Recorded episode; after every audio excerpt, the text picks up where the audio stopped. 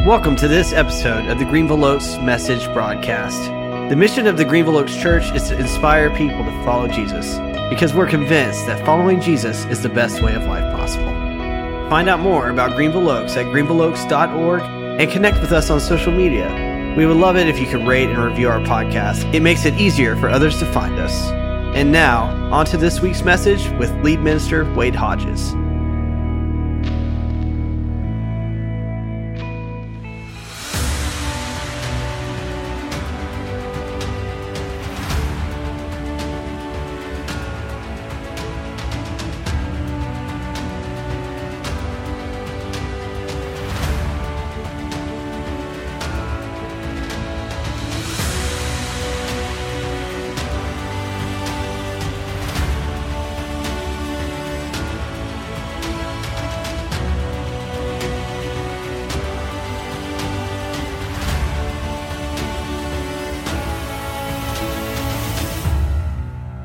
Hello, everyone. Good to see you here today. It's good to be with you. Good also to know that we have those who are watching and listening online and that we're all together in this way. If you have your Bibles, please turn to Acts chapter 9. We have just a couple of weeks left in our series from Acts, and then we'll take a break for Advent and then get back into Acts sometimes next year. But today we're in Acts chapter 9. Many years ago, when I was still a little boy, my grandfather on my mother's side, I called him Pa, walked into the kitchen one day and said to my grandmother, I called her Ma, he said, You coming? And she said, Coming where? And he said, Coming with me down to the church building. And she said, Well, Homer, why are you going to the church building? And he said, Well, I'm meeting an elder down there. And she said, Well, why are you meeting an elder? And he said, To be baptized. And it was for her a denture dropping moment. Because for years, he had been what we call a tough nut to crack. For years, he had sat unmoved in his chair in the living room every Sunday morning as she took her six kids to church by herself.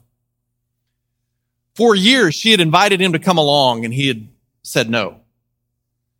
For years, she had prayed for him. For years, she had pleaded with him to be baptized, showing him verses in the New Testament, hoping he would take them seriously. And for years, he had shown zero interest. And he often chided her for wasting her time, not only on him, but on church in general. And then one day, after all those years, when he was 71 years old and just a couple of years before he died, he gave his life to Christ and was baptized. And my grandmother and everyone else in the family called it a miracle. Now, today I invite you to think about someone you know who's resistant to the Christian faith. Someone that you would consider to be a tough nut to crack. Maybe they're ambivalent. Maybe you have invited them to church a thousand times and they keep saying no, showing little to no interest. Or maybe they're antagonistic. They ridicule you and others who are foolish enough to waste their lives practicing the Christian faith. Maybe it's a coworker that you've known for years. You can see how unhappy they are, how much they're struggling. You know you can help them, but they are not interested in help from you or anyone else. Maybe it's a wayward child that was raised as a Christian but no longer follows Christ. Or maybe it's that hard to get along with neighbor that you would love to see become a Christian for selfish reasons just to make your life a little easier. Now imagine that one day, out of the blue, they pledge their allegiance to Christ. return to Christ after being wayward and begin to follow him, become a Christian. What would have to happen in that person's life in order to bring about that kind of drastic change? What would be the catalyst for that kind of transformation? What would be the catalyst for their conversion? And what role do you see yourself playing in that person's future conversion? Let's take these questions with us into this story in Acts chapter 9. In Acts 9, we have the story of Saul's conversion. At the beginning of chapter 9, we have a description of Saul's antagonism to the gospel. We first met Saul back at the end of chapter 7, remember, when Stephen was stoned? A young man named Saul was there and he approves of what is done to Stephen. Now, he doesn't throw any rocks. He actually just holds the coats of those who are throwing the rocks. But now, at the beginning of chapter 9, he is aggressively persecuting Christians. He's on his way to Damascus outside of Jerusalem in search of disciples who live there so that he can arrest them, take them prisoner, and haul them back to Jerusalem for prosecution and persecution. Now, I say that puts Saul squarely in the tough nut to crack category, don't you? And we pick up the story in verse 3. As Saul named or neared Damascus on his journey, suddenly a light from heaven flashed around him. And he fell to the ground and heard a voice say to him, Saul, Saul, why do you persecute me? Who are you, Lord? Saul asked, I am Jesus, whom you are persecuting, he replied. Now get up and go into the city, and you will be told what you must do. And Saul leaves this encounter blind. And he goes on into Damascus, where he sits in the darkness for three days and three nights, not eating or drinking anything. And then we pick up the story again in verse 10 in Damascus, there was a disciple named Ananias. And the Lord called to him in a vision, Ananias. Yes, Lord, he answered. The Lord told him, Go to the house of Judas on Straight Street and ask for a man from Tarsus named Saul, for he is praying. You bet he's praying. And in a vision, he's seen a man named Ananias come and place his hands on him to restore his sight. Lord, Ananias answered, actually, it was a little less enthusiastically than the first Lord. Lord, I have heard many reports about this man and all the harm he's done to your holy people in Jerusalem. And he has come here with authority from the chief priest to arrest all who call on your name. But the Lord said to Ananias, Go.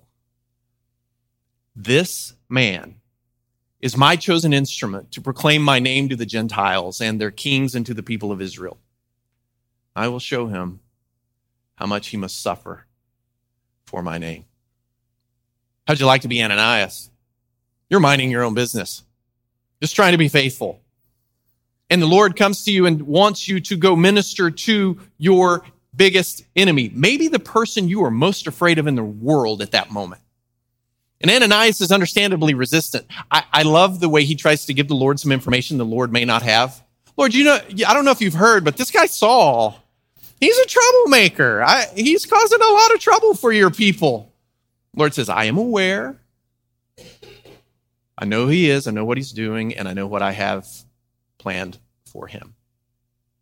So Ananias goes from verse 17, goes to the house, enters it, and places his hands on Saul. Brother Saul, the Lord Jesus, who appeared to you on the road as you were coming here, he has sent me so that you may see again and be filled with the Holy Spirit. And immediately something like scales fell from Saul's eyes and he could see again. And he got up and was baptized. And after taking some food, he regained his strength. And then if you keep reading, you see almost immediately, just a few days later, Saul goes into the synagogues in Damascus to announce that Jesus Christ is indeed the Son of God. And immediately he's a powerful preacher of the gospel. And then not long after that, he's in trouble and his life is in danger. And he has to flee Damascus in the middle of the night in a basket. From hunter to hunted like that. His life is not only turned around, it's turned upside down. And he, in the early church, the world is never the same after that moment. There are a lot of miracles in the book of Acts. But in my estimation, the conversion of Saul of Tarsus is the biggest miracle of all. It's certainly the most iconic in early Christianity. After all, Saul becomes Paul. Very good. Saul becomes Paul, who goes on to become the most influential theologian in Christian history, writing a big chunk of the New Testament. Properly defined, Christian conversion is our total reorientation of our lives around Jesus Christ. To be converted to Christ is to have our orientation in life reoriented around the risen Christ. And this reorientation can happen very quickly, as it does for Saul after an encounter with the risen Lord, or it can be more gradual, take place over time. Back in the summer, we talked a bit about how conversion is this event, but it's also a lifelong process. Either way, the result is the same. When we are converted to Christ, when our lives are reoriented around Him, the direction and the trajectory of our lives is forever changed by our encounter with the risen Christ. And those who study conversions, the nature of conversions, conversion theory experts, they are called. They tell us that there are some common elements or themes involved in all conversions. In conversion, there is almost always a crisis of some kind there's almost always a crisis that catalyzes the transformation, the conversion, because this crisis upsets our equilibrium, throws us off balance, and causes us to question our previous assumptions, beliefs, and commitments. And it's in that state of disequilibrium that we are now open to new information, new possibilities, new perspectives especially from a Christian point of view, about the identity of and the lordship of Christ. And there are a number of different kinds of these conversion crises that can come into our lives. It's not just one type, there's many types. Guilt is a crisis that can lead to conversion. Saul believed he was being faithful to God by persecuting disciples of Christ only to learn on the road that he was actually persecuting the risen Christ. We've seen in the early chapters of Acts how a common source of guilt for the first Christians was that realization that dawned on them. We thought we were being faithful to God by resisting Christ, and actually we were resisting and rejecting the long awaited Messiah. What shall we do? And it's that sense of guilt, that crisis that opens the door for a conversion to Christ. Sickness can be a conversion crisis. As one writer has put it, don't waste your cancer.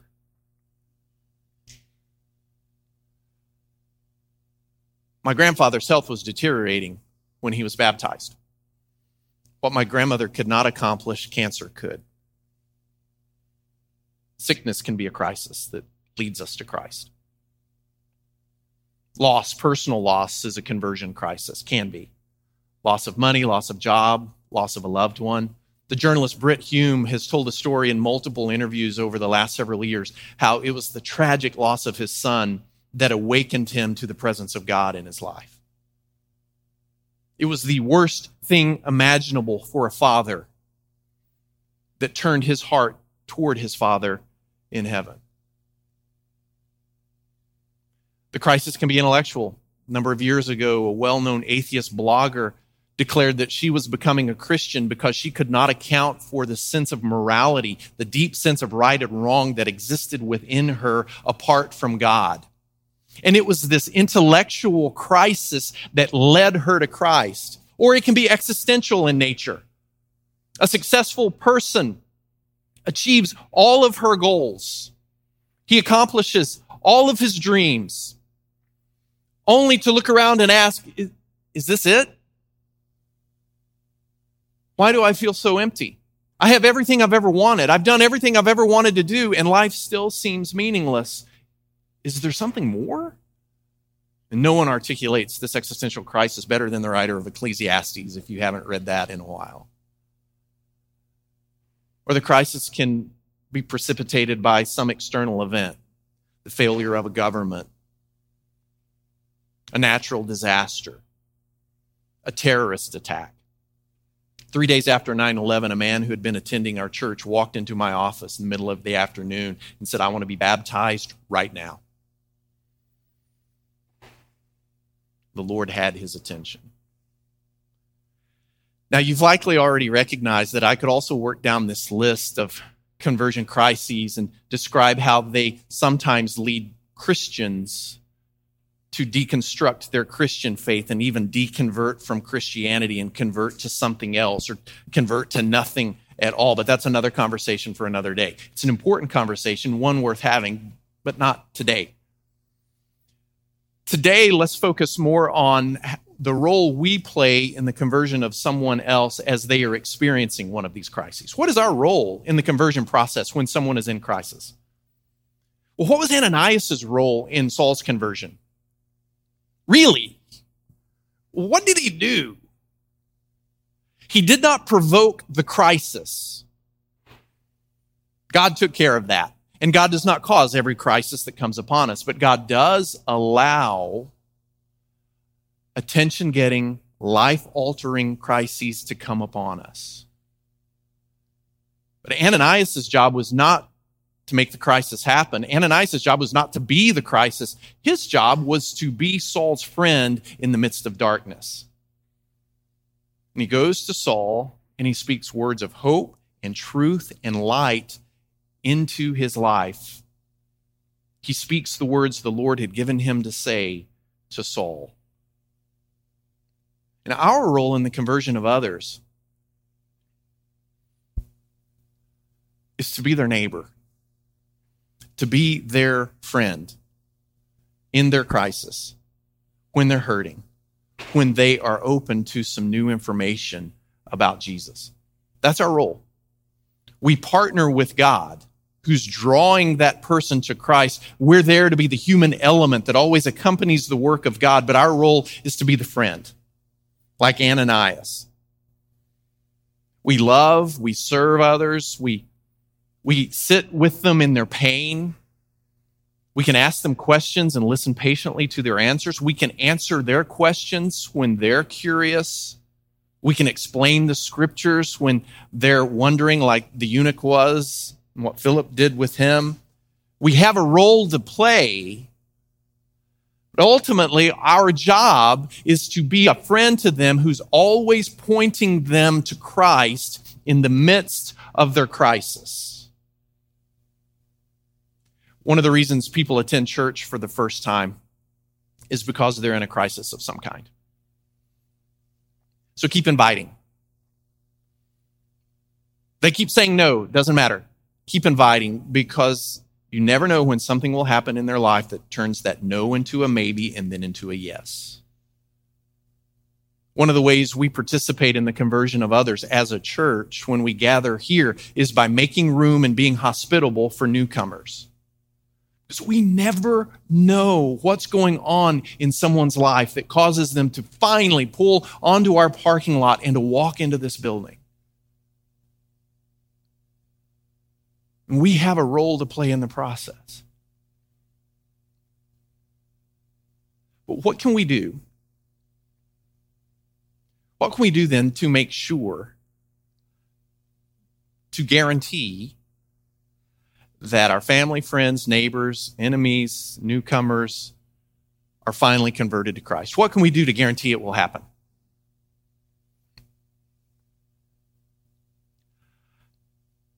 Nothing. That's not our job. That's not our role in this process. Only the Holy Spirit can truly convert someone to Christ. A couple of years ago, I was with one of the most godly men I know, someone that many people come to for spiritual wisdom and direction. And we were in a small group, and he confessed to the group. He said, I have not been able to fix anyone this year. I can't fix anyone. And he said, after all these years, I, I think I'm finally starting to get it. i I'm realizing it's not my job to fix people. It's my job to love them. We don't convert anyone to Christ with the quality of our life. Now, the quality of our life could bring about a crisis in their lives when they see the way we love one another, when they see the way we love our enemies, when they see the way we forgive those who have hurt us. It can create a crisis when they see the way we live, but ultimately, it's not our way of life that converts them. It's not our persuasive arguments. We do not argue people into Christ. It's not the powerful preaching. It's not a well designed gospel presentation. Now, all of those can play a role in the process. We're here for a reason, doing what we do for a reason. It can play a role in the process. But ultimately, conversion is a miraculous act of God brought about by the Holy Spirit in amazing, surprising, and mysterious ways.